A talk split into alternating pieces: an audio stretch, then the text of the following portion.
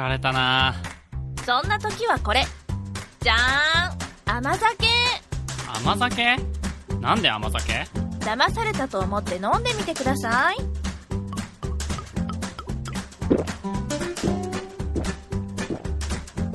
うわこれ甘酒？なんかもっとドロドロしたもの想像してた。でしょでしょ？この甘さでノンシュガーこれを飲めば体調もバッチリ。へえこれネットでも買えるの？もちろんでやんぴ疲れた時は甘酒の新常識。じゃああなたも玄米が夢を見たで。検索。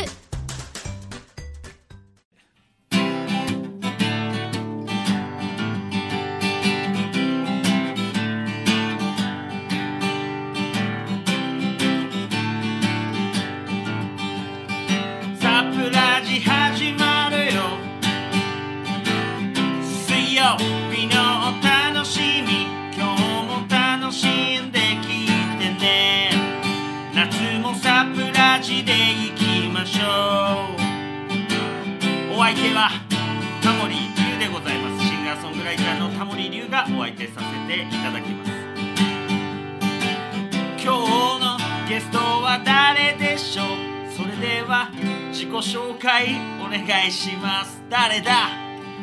はい、えー、はじめまして。はじめまして。えーレディーフォー株式会社からやってきました元田雨量と言います。よろしくお願いいたします。雨量さん。はい元田雨量と言います。レディー4どんな会社なんですか、えっ、とクラウドファンディングっていう言葉って聞いたことありあますか？はいはいはいはい。あとですか。あの最近、まあ、少しあのしあの知ってる人も多くなってきたかなと思うんですけど、インターネット上であの資金を集めるっていうそういった仕組みを運営していまして、はい。えー本当にまだまだまだ新しい、えー概念なんですけどど。いったベンチャー企業になってます。ありがとうございます。あのサプラジにも一度あのクラウドファンディング会社の方が来てくださってはいあのゲストで出てもらってるんですよ。あそうなんですはい。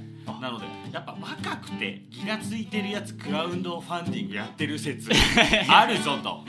俺そんなも密かに思ってる。そんなギラついてるような人たちがいっぱい。20分ぐらいなんですけどこのはい。スタジオで、はい。やっぱ2度目のやっぱあのそういうところはい。あの被ってくるってことはやっぱ勢いあんだあななんだ本田さんはなんて言ったらいいですか？やっぱこのスポーツマンな感じがなんかスポーツやってたでしょ絶対的に。あそうそうですね。はい。あの野球もやってましたし、あの最近一番直近ではハンドボールをやってました。めっちゃハンドボールしっくりっすもん皆さんもあのラジオの前でマジでハンドボールの選手を思い浮かべてくれたら本田さんえーの感じあるでしょ。そんなにこうあのまだまだあの、はい。日本メジャーじゃないのかもしれないですけど確かに、はいはい。はい宮崎大輔選手とかね。はい有名な方あそうですね。はいいらっしゃいます番ので組名とか大丈夫なのか。番宣なんですか？なんかはい。年があの非常に優しい笑顔で僕も喋りやすいんでよろしくお願いします。よろしくお願い。します、今日のゲストは元戸さんいや元戸ってちょっと失礼。今日のゲストは元田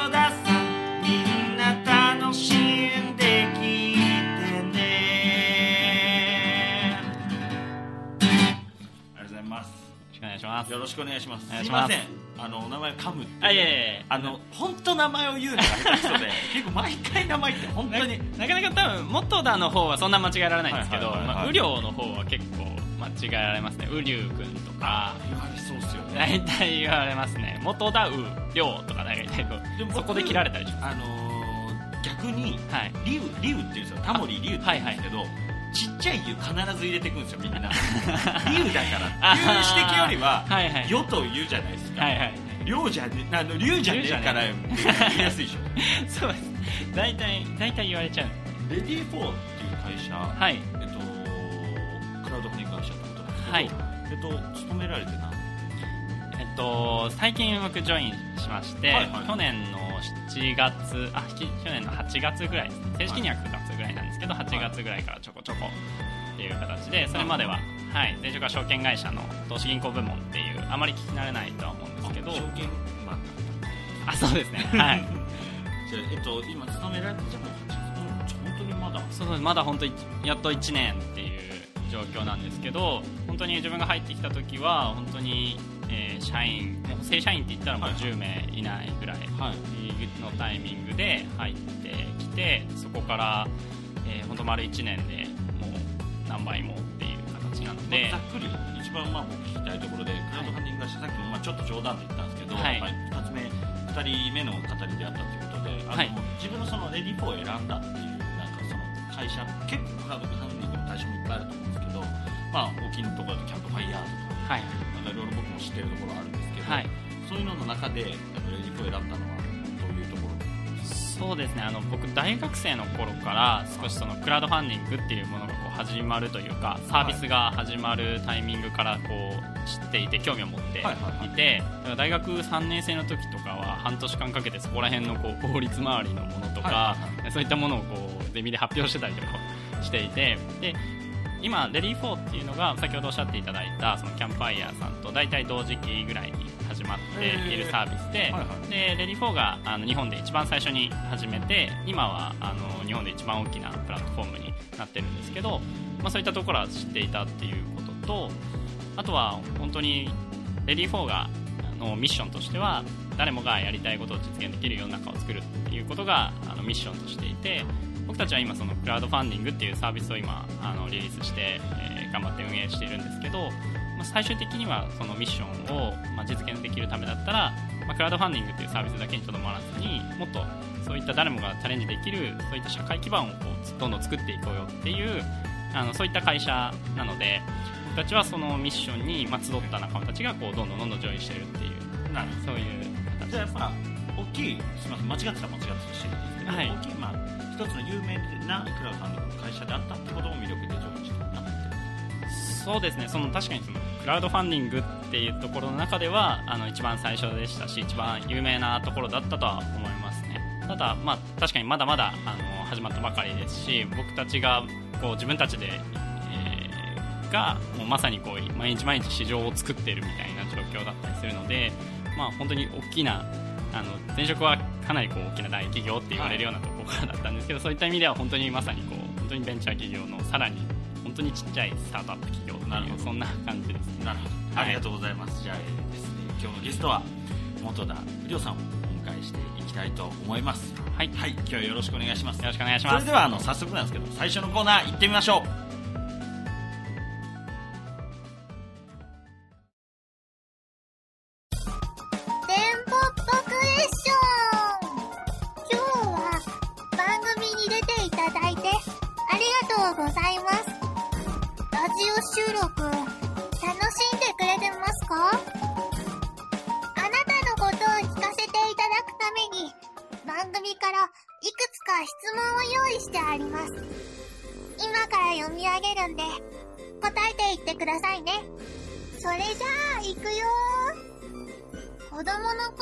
だ名は？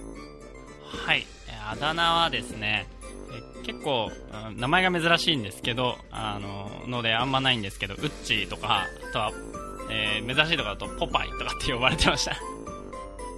犬派？それとも猫派？理由も教えてね。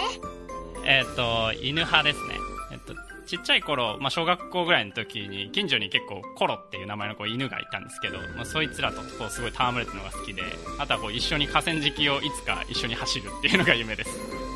世界の終わりに食べるとしたら何？えー、お寿司ですね。え ーマグロの赤身が食べたいです。小さい頃になりたかったお仕事は？さっきお寿司って話したんですけどお寿司職人になりたかったですね今のお仕事は？はい、えっと、レディー4では、えー CFO って言って、まあ、最高財務責任者っていうところなんですけど、どちらかというともう何でも屋さんっていう感じです。じゃあお仕事の好きなところを3つ教えてくださいえーっとですね、すごいたくさんあるんですけど、仕事としてっていう意味では、やっぱりこう、どんどん知らないことがたくさん出てくるんですけど、それをどんどんいろんなことを知れるっていうのは、あの、仕事の楽しみだなっていうふうに思っていることと、やっぱどんどんいろんなことをやると、あの、社内、社会問わずいろんな仲間が増えてくるなと。仲間っていうともうおこがましいぐらいのその大先輩もいらっしゃいますけど、そういった方々にこうお会いできるとか、あの、一緒に何か取り組めるっていうのは本当に仕事をしているからだなっていうふうには思ってます。あとは本当に成長して、今の仕事もですけど、この今の会社を成長していって、えーどんどんステージが変わっていって、えーみんなでもっと遠いところに行けるっていうところが本当に楽しいし、好きなことだなと思います。お仕事の中で、これはピンチだったというものを、〇〇事件と名付けてください。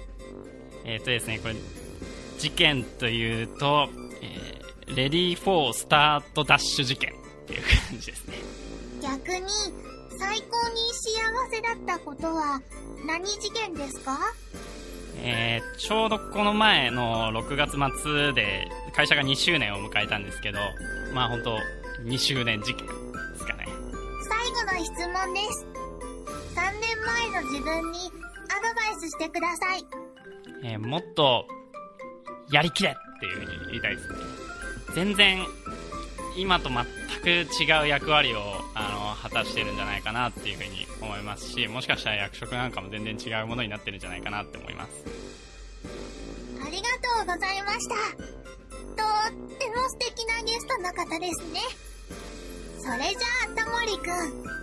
あとはお任せしますっと。ぽっぽっぽはいありがとうございましたありがとうございましたはい元田さんに聞いてみたい10個の質問ということで質問させていただきましたけどもはい。ちょっとですね掘り下げていきたいと思います。はい。子供の頃のあだ名はウッチー。はい。もしくはポパイと。もしくはポパイ。もうほうれん草好きだからでしょ？ないもんねいいやいやいやいやいや。あのー僕ハンドボールやってたっていう話したんですけど、あのー小学校の時にそのハンドボールの大会があって、ええでその時に、あのー使用してたユニフォームがはブカブカで、すごい身長高い選手から受け継いだんですけど、はい。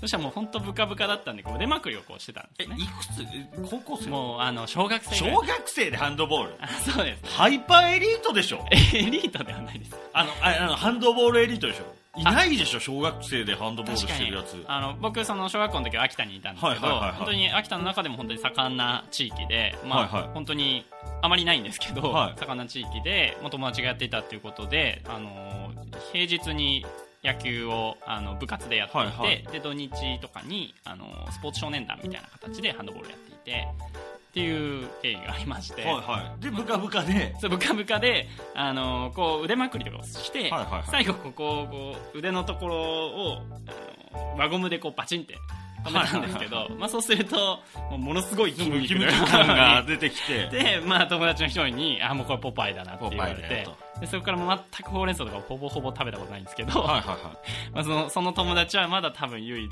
唯一と言っていいと思うんですけど、まだ僕のこと多分ポパイとかって。一人だけ？もう一人だけ一人か二人ぐらいですね。で一緒にハンドボールやってハンドボールいつまでやってたんでしたっけ？ハンドボールは結構あの小学校の時をやって中学校は部活が野球になって、はい。でそこからまた高校がハンドボールになってっていうえはいー、戻ったんすね。そうですね。ななんで野球やんなかったんですか？ちょっとあのなんかお金の方がこっちが機材あのし機材っていうかななんなんですかねかあの秋田のあのやっぱ強いところっていうかあの、はいじゃあ盛んなところだったのででみんな仲間もすごい強くて、で秋田県大会とかも優勝して野球で？あのハンドボールで小学校の時とかですね、でそういったメンツが揃っていたのでで中学にも大体そのままのメンツがこうはい集まって、そうするとそのまま強いままなんですけど、そうすると結構遠征に行くんですよね、県外とかの遠征とかに。でそうするとちょっと子供心にはいはい。ちょっとなんかそんじゃねえと。そういうの賢すぎるでしょ。ないよそんなこさすがにちょとっとと思って中学校で？家庭をちょっと考え賢いだろ。兄が野球やってたので、はいはいはい。野球のグローブはあると、はい。ユニフォームもあると。で遠征も大してないんだと。はいはでお金あんまかからない。い絶対野球の方がかかるよ。もし、はいはい。確かにあれかもしれないですよね、はいはい。本当にあの今振り方実際どれぐらいお金かかったのか全然わかんないですけど、まあそ子供ながらにその思いがあったってことが熱い。なぜかそこをじゃあ野球でって言って野球まああの野球部も野球も大好きだったんで、あうんうん。野球のメンバーも好きでしたし、はい。やったんですけど、はい。あの高校になってあの高校でまたハンドボール始めましたミスターハンドボールだって言ってんじゃん俺もうスタジオの前の皆さん。絶対ハンドボールなんだってあったらなるほどねってみんな言いますから。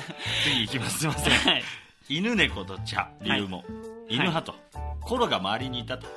そうですね。あの2匹ぐらいいたんですよね。あの近くにコロとはい。あの同じコロなんですけど僕たちはちびコロって呼んでた。ち地っちゃい元一緒じゃないよね。僕のはい。大親友もはい。コロっていう名前で まあ結構いるんじゃないかな。コロコロ率高いのかもしれないっていう。かなりで河川敷を走る夢ないでしょ？それは嘘でしょ？いやいやいやいや。い や犬連れて。結構本当にあのあ家庭を持ってみたいな。家庭を持ってもそうですけどこう犬とか飼ったことないんですね。やっぱりその本当にど田舎だったんで一緒です一緒です。本当にもうザリガニとか、はい。そういうのは飼ってたんですよ、はい。最終的にこうちょっと待って犬とザリガニ比べて いやいやいや。ペットじゃない。いやいやなんかもうもうもうそういうものしか飼ってなかったんですけどなるほど。やっぱ犬を飼ってる友達とか猫を飼ってる友達とか、いまあ、いずれはそういうのもこう飼ってみたいかなと思っていて。飼いたい気持ちはあるんですか僕はあんまないんですよね正直。ああ本当ですか？はい、今までも飼ったことないし金魚ですら飼ったことがない。えー、で犬派猫派で言うとどっちなんですか？ありがとうございます。あの犬派です。ありがとうございます。ありがとうございます。やっぱなんかこう言うことをこう一緒にこうコミュニケーションできるかなって勝手に思ってて。まあ猫派の人は結構猫ともコミュニケーションできるってはいはいはい。こう多分おっしゃると思うんですけどなんとなくこう結構だから強い思いで犬は飼いたいなと今後の将来を思ってるってことですよね。えー、まあそういうわけでもない。でもねはい。次行きましょう、はい。これは。よろしくお願いします。世界の終わりに食べるとしたら何？寿司マグロの赤身と。いいっすね。そうですね。なんかあんまり僕何でもあの知ったが安いんであの何でも美味しいんいやそんなことないでしょ。ちょっと次のと一緒に行きますけど、はい。だ小さい頃になりたかった職業はで寿はい。司職人なんで、はい。すげえ一貫してるんですか。小さい頃になりたかったんだけど、はい。で世界の終わりに食べるとしたらそしてさらに寿司でしょそうです。もう今も本当に何か食べたいものあるかって言われたらや焼き鳥か寿司でございます。居酒屋でいい？もうぜひもう居酒居酒屋屋あるもんね。が好きですそれ居酒屋が好きでえすマグロの赤身って寿司ネタだったら一番マグロが好きってことでいい？そうですね。なんか本当にさっきなんかこう貧乏症みたいな感じなんですけはいはいはいはいどあんまりそのウニとかはいはい。大トロとかあんまそういうの好きじゃなくて。なんかそういうとこありますよ。猫でしょ？でも好きなの。マグロでしょ？赤身猫でしょ？猫はなんじゃないの？本い当は。やいやいやいやもう食べ物はちょっとはいはい。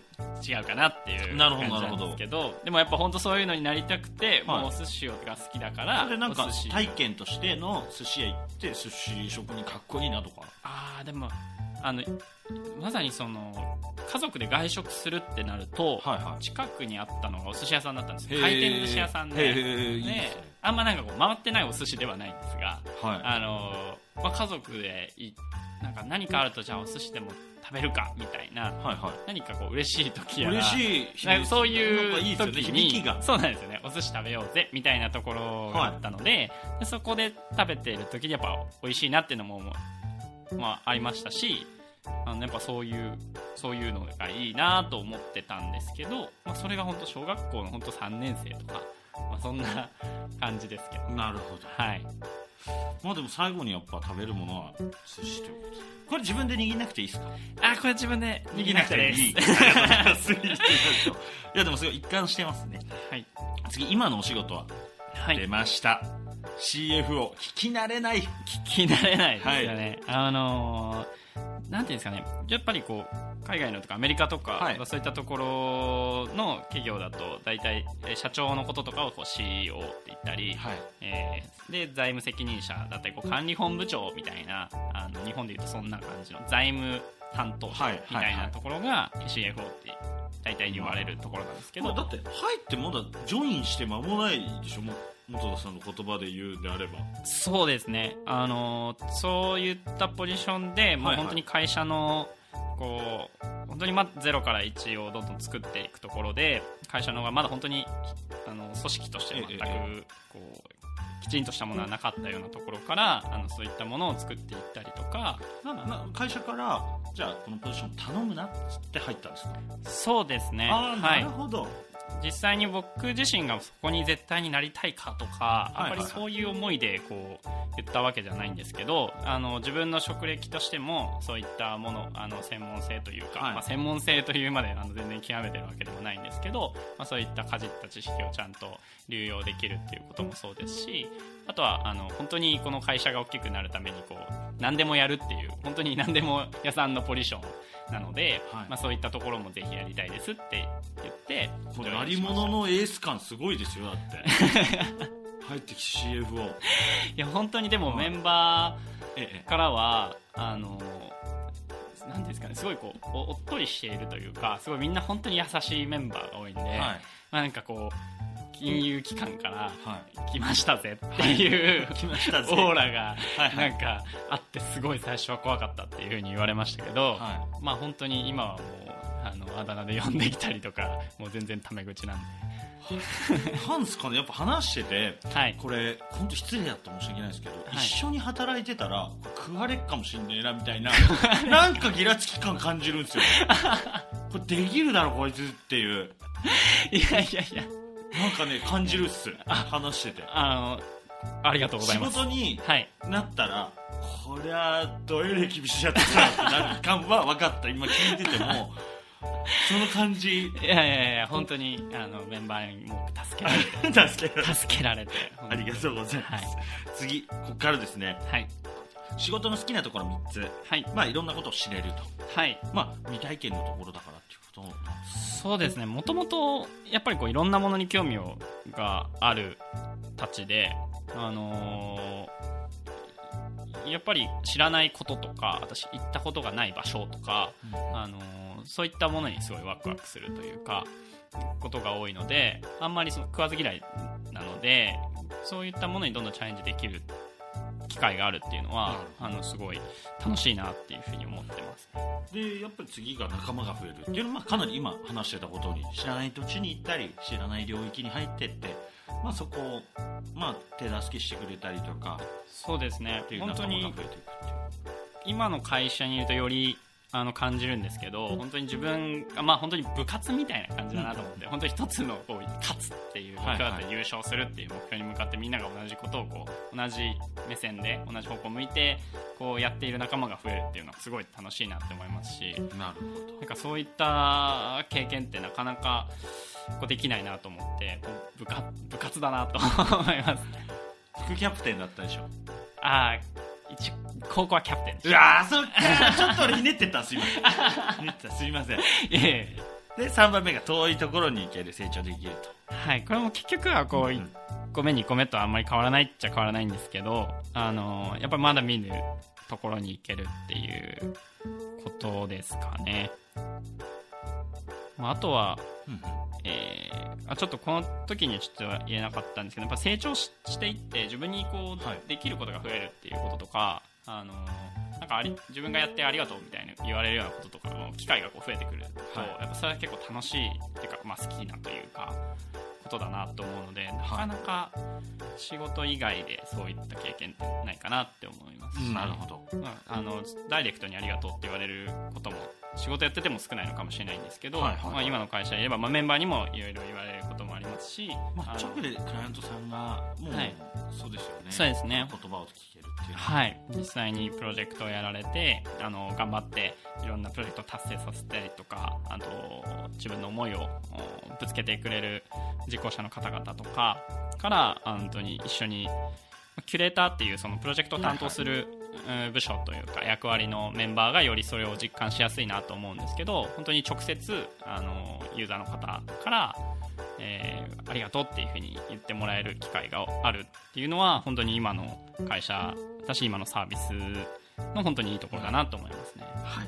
ありがとうございます。はい、続いてお仕事でピンチだった事件。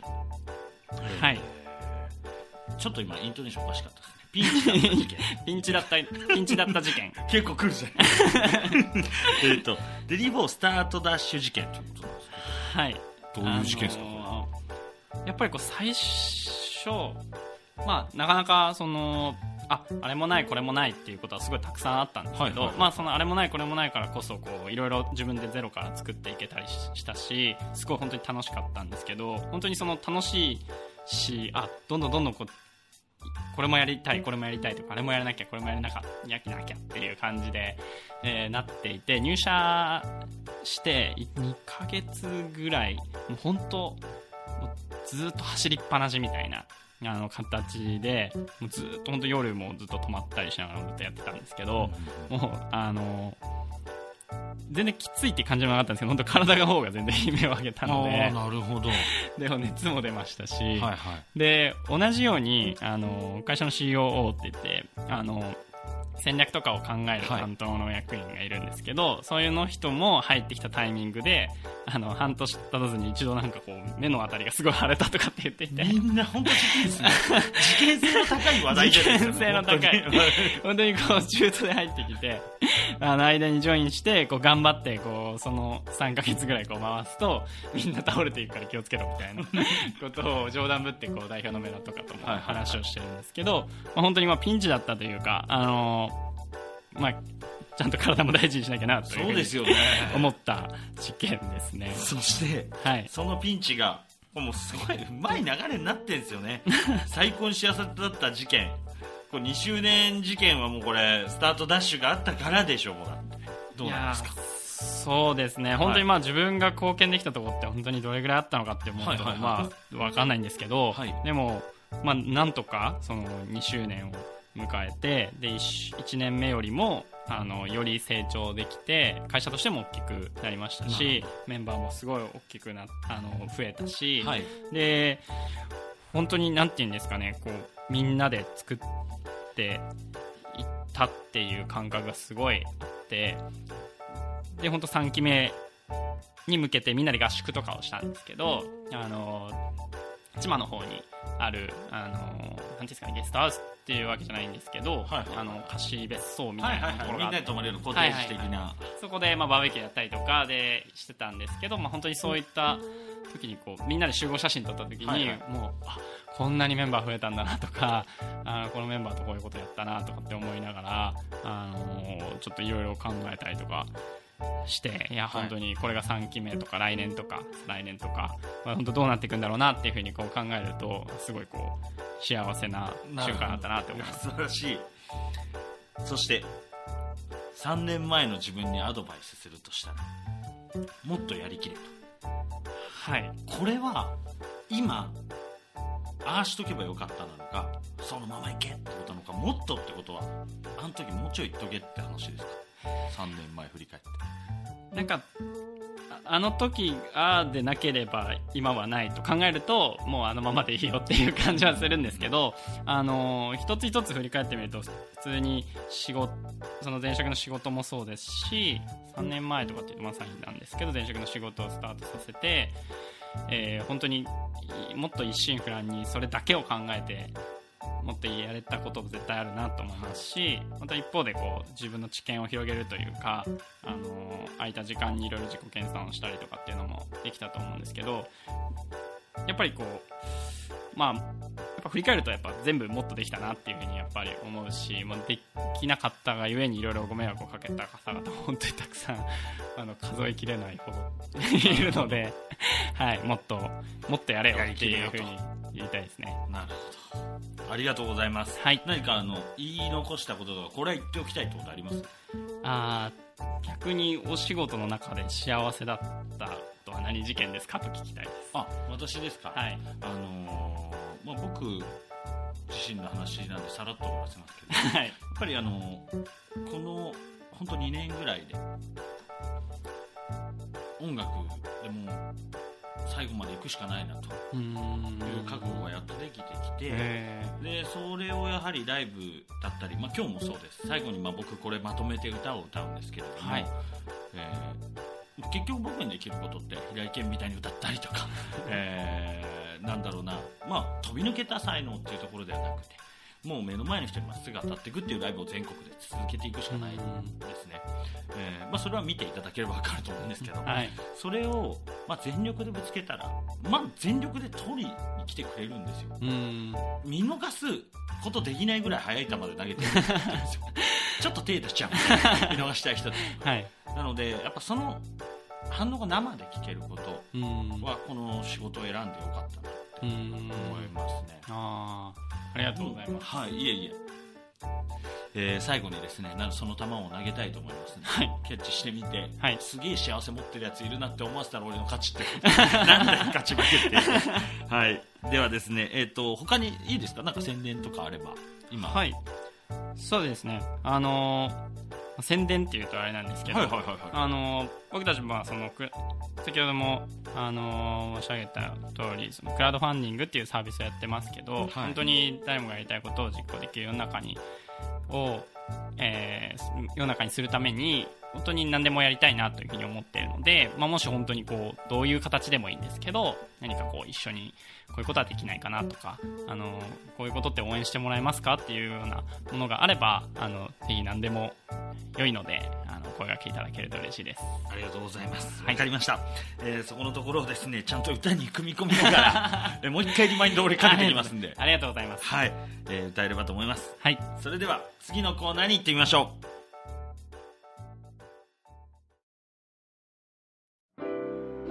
ラジオを通して伝えよう。元田雨量が大切な人にお手紙を読むぞのコーナー。このコーナーは、普段照れくさくて伝えられない思いや感謝の気持ちをラジオを通してお伝えいただくコーナーです。えー本日はですね、元田さんにお手紙を、まあ、メッセージを書いてきていただいております。えー今日は誰に向けてでしょうか？えー今日は母親へ今まで書いたことあります？手紙長々とした手紙とか書いた覚えはあんまりないですねなるほど。思い出せる限りにおいては わかりました。それでは、えー元田さんのですね、まあ、準備の方ができましたら、タイミングで読んでいただければと思います。はい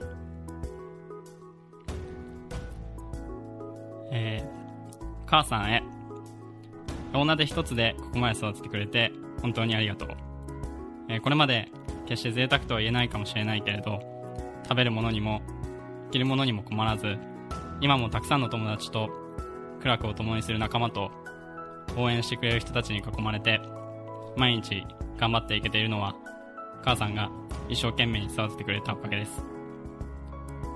僕が物心つく前に秋田に引っ越してそこから中学校を卒業するまで過ごしたわけだけれど子供にとっては自然に溢れていて地域の人たちの愛情で包まれる本当に素敵な場所だった一方で冬は本当に寒くて毎日毎日毎朝毎朝雪かきに追われて本当に大変だったと思うし早く兄や姉がいる東京へ合流したいそんな風に思ってたんだと思う。そんな中中学を友達と一緒に過ごしたい卒業したいっていう思いを組んでくれて本当に感謝しています。だから神奈川の高校受験の時に家が近いとか兄と見に行った時に話をした女の子が可愛かったよっていうだけの理由で実力以上の偏差値の公立高校へ滑り止めもなくギャンブルのように受験させられたことはもう水に流そうと思います。結果として最高の友達と最高の高校生活が送れました。ありがとう。大学も紆余曲折あったけど私立の大学にも行かせてもらってそこからおばあちゃんの家での居候がスタートして離れて暮らすようになりましたね。授業とゼミ専門学校とアルバイトそんな4つをぐるぐるとひたすら繰り返して奨学金ももらっておきながらなんだかんだで学費を返納したり分の分割で払ったりしていたのは内緒だけれどなんとか卒業までこぎつけました。本当に自由にさせてもらった4年間だったし離れていた間もいつも体の心配をしてくれて本当にありがとう。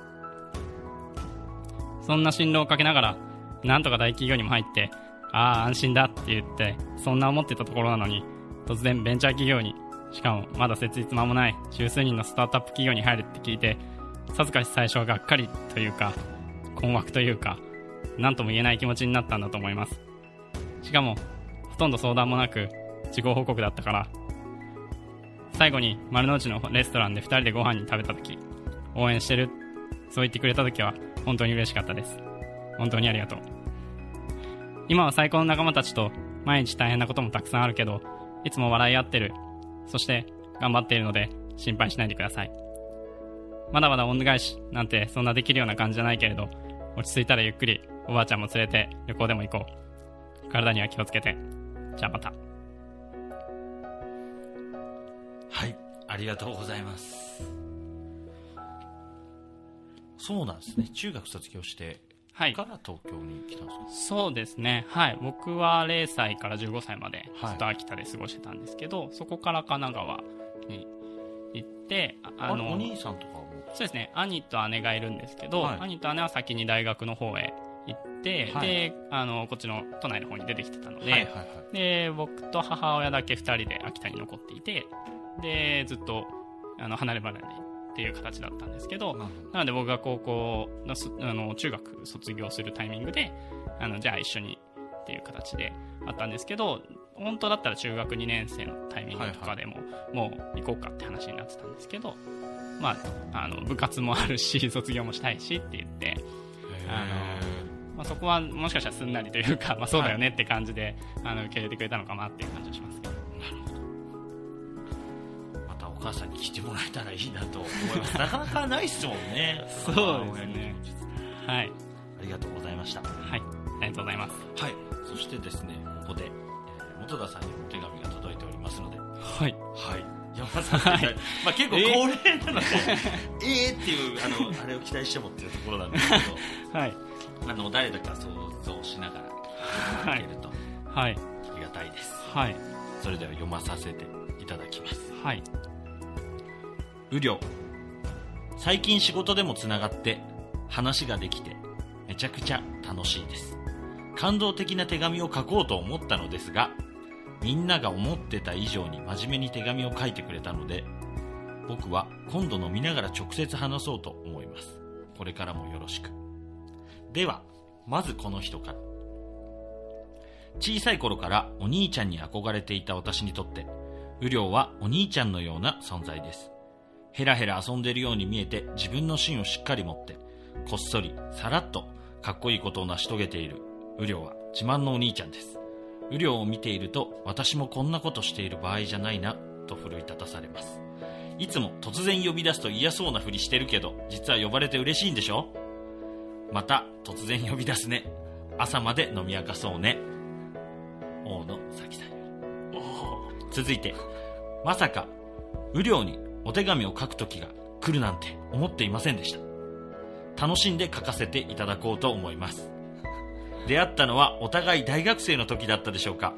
大学生らしからぬ生活を送っていた私とは裏腹に学業に遊びに充実した大学生の鏡のような人だったことを覚えています。朝まで飲み明かしたり大人数で旅行に行ったりと思い出せば彼との思い出はたくさんありそのどれもがとても楽しかった時間でした。お互い社会人になり連絡も疎遠になり顔を合わせる機会も減ってしまいましたが節目節目のタイミングで会えた時はいつも仕事への熱意に驚かされ今思えば学生の時と変わらず一生懸命なところは健在だなと私も頑張らないとなと元気をもらっていました。時間が経つにつれて活躍の場を広げていく姿を見て少し寂しいような気持ちになることもありますが同時にいつも雨量の近況を SNS 等で見てワクワクしながら応援しています。お仕事で力になれることはないかもしれないけれどたまには息抜きしてこれからも頑張ってください。そしてたまには学生の時を思い出して遊びに行きましょう。いつも応援してます。田中つぶる。最後にこのお方から。雨量くんご無沙汰しております。いつもご活躍拝見させていただいております。初めて会ったのは雨量が大学1年生の時でしたね。あれ2年生でしたっけ？3年？まあいいです。初めて面接でお会いした時のことはよく覚えておりません。ただイケメンすぎてドキドキしたことは覚えております。雨量がうちのお店で働いてくれるようになって売り上げが爆上げしました。連日美女たちが通い始めたのです。雨量くんはみんなの憧れだったのですね。気づいた気づいたら雨量くんは僕の右腕になっていました。作業だったら左腕になってましたね。雨量には憧れすぎて自分の息子に雨量から一文字もらって亮と名付けました。亮はおかげさまですくすく育って来年小学生になります。雨量との一番の思い出は朝まで飲み明かした後に映画を見に行ったことです。あの時は開始5分で雨量が寝てしまって激おこでしたが今となってはいい思い出です。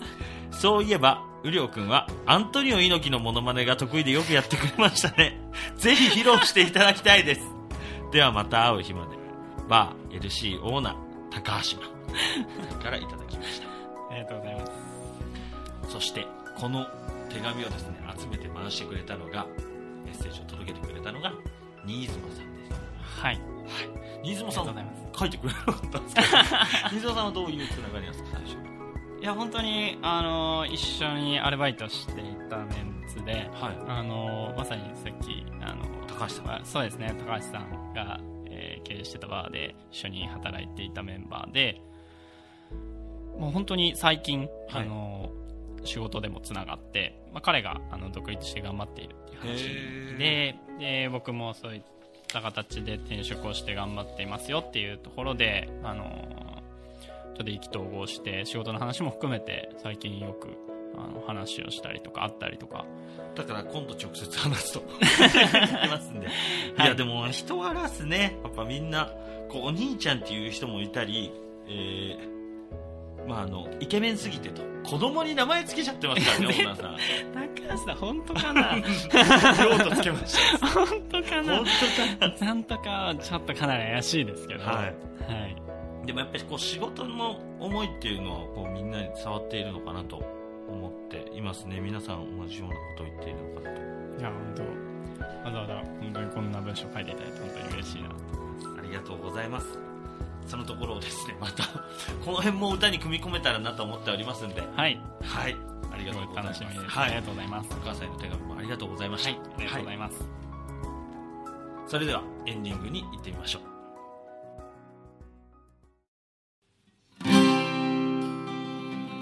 はい。というわけでエンディングのコーナーとなりました、はい。えーまた今日もですね 即興で何か歌っていければと思うんですけど、いや楽しみです。えーいつもタイトルを、考えるんですけど 今日は。はい「Get Ready for」っていうことで。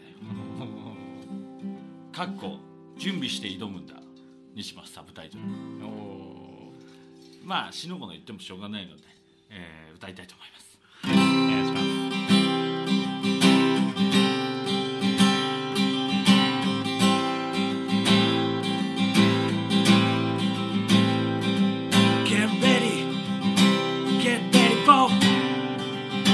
きるんだ準備して Get ready for Get ready for Ready for Ready for 準備してやりきるんだ Get ready for Ready for Ready for 誰もがやりたいことやれる世の中へ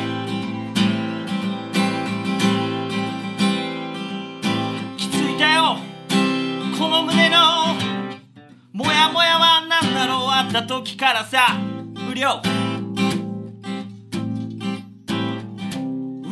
羨ましいとも違う。なんか恥ずかしい感覚に襲われてたんだ。言い換えりゃいけすかねえとかそんな言葉でも変えられそう。だけど正直に言って申し訳はねえ。なんだかってもう分かったんだ。あなたの前にいて僕ちょっと恥ずかしい気持ちになってんだ。なぜならきっとあなたがやりきってきたから。恥ずかしげもなく仲間だとかいい仲間だとかそんな言葉並べてくるからよ。誰もがやりたいこと見つけられる世界なんて本当素敵さやれるようになればそりゃ本当素敵だな。でもやりたいこと見つける方がよっぽど難しいなんてクソみてえに曲がりくねった考えでいたのさ俺は。局どこまで行っても自分の話になっちまって悪いけど Get ready for 準備はできてっか。来た球を打つだけさ。ハンドボールからまた野球始めてるんだ。俺はボール待つだけじゃ何も始まらないってことに気づかされるんだ。CFO だとか誰かと誰かをつなげるだとかそんなことよりも。よく見てりゃわかるだろう。そう。仲間のこと一番に思ってるんだよな。俺なんて歯の浮いたようなセリフで仲間だとか言っても誰にも信用されないもんな。それに比べてお前ってやつは本当なんかさもう手紙聞いてても待ちでいけてるぜ。そう。何がいけてるかってさ。書いてきてくれた友達たちの文章さ。ほんの少しのユーモアに富何よりもお前のこと愛してるんだろう。だってさ学生時代のバイトしていたところのオーナーは魚を抜いて子供の名前料理しちまったんだろう。本当かなとか言ってたけどあながちってところだろう。きっとそうだよ。右腕じゃなくて左腕になって寺の下りもよかったな。さきさんもありがとう。そしてもう一人。つぶらさんもありがとう。さっき言ってたけどつぶらそしてみんなを紹介してくれたのが新妻。ありがとう。ちなみにレディー4の強みを伺ってもいいですかね？強みですか？はい。もうみんながまっすぐ頑張ってるところです。おめえが一番まっすぐじゃねえか。ふざけんじゃねえよ。食らってるぜ。なんだよ本当に。でもなきっと自分にも欠けてるとこだと本気で思わされるみんなそうなんだ。手紙にもあった通りさなんかそう兄貴みたいな気持ちにもなるし弟ってな気持ちにもなるし不思議なやつだな。まあわかるのはほんとまっすぐな目でいつでもできるやつって感じがするんだよな。乱れちまうぜ。心の乱れが出ちまうくらいにまっすぐ確かにうんイケメンだとかそんな容姿とかよりも違うぜ。Get ready for 準備して何かを成功させまた歩いてゆくのでしょう。3年後はきっと今の位置にはいないと今と同じことはしないと言っている。わっていくことを恐れずにまた変わってゆくのでしょう。変わり続けてゆくのでしょう。Get ready, get ready, get ready for Ready for, ready for, ready for 誰もがやりたいことを見つけそれを実現できるようにと願ってるよ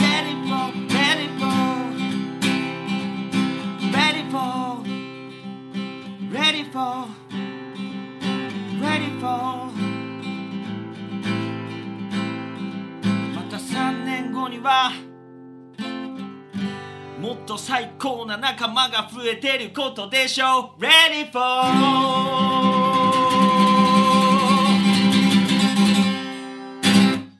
ありがとうございます。いや緊張した。マジで。本当会った時からこれは俺にないもん持ってんなっつって。感じてて。何が？あの誠実さとか。俺にない。それね歌にすれば途中なんかね あの本当にそれを感じていて。それはあの、ね変な意味ではなく。いや本当にいやすごいですね。本当にこの3時間というか即興で。あのどうでした？大丈夫だったんですかね？いや本当ににありがとうございます。すごい嬉しいですございます、まあ、楽しんでいただけたらもうそれが一番なんです。お母様にも怒られない程度にと思ってました会社のみんなにちょっとあのディスられないように あの心を込めて歌ったんだよ本当に。ところでありがとうございますはい。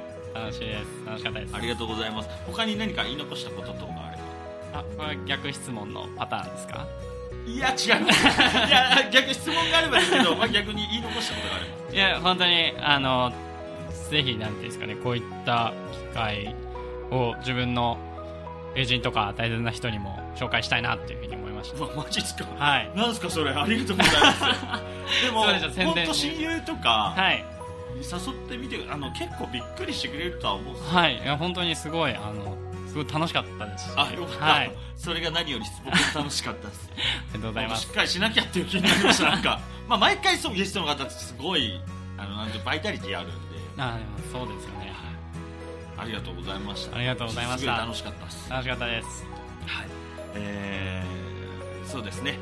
それでは、えーもう一度言わせてください。本日のゲストは元田雨良さんでした。また来週も聞いてください。ありがとうございました。また聞いてください。ありがとうございます。ありがとうございました。ありがとうございました。ありがとうございました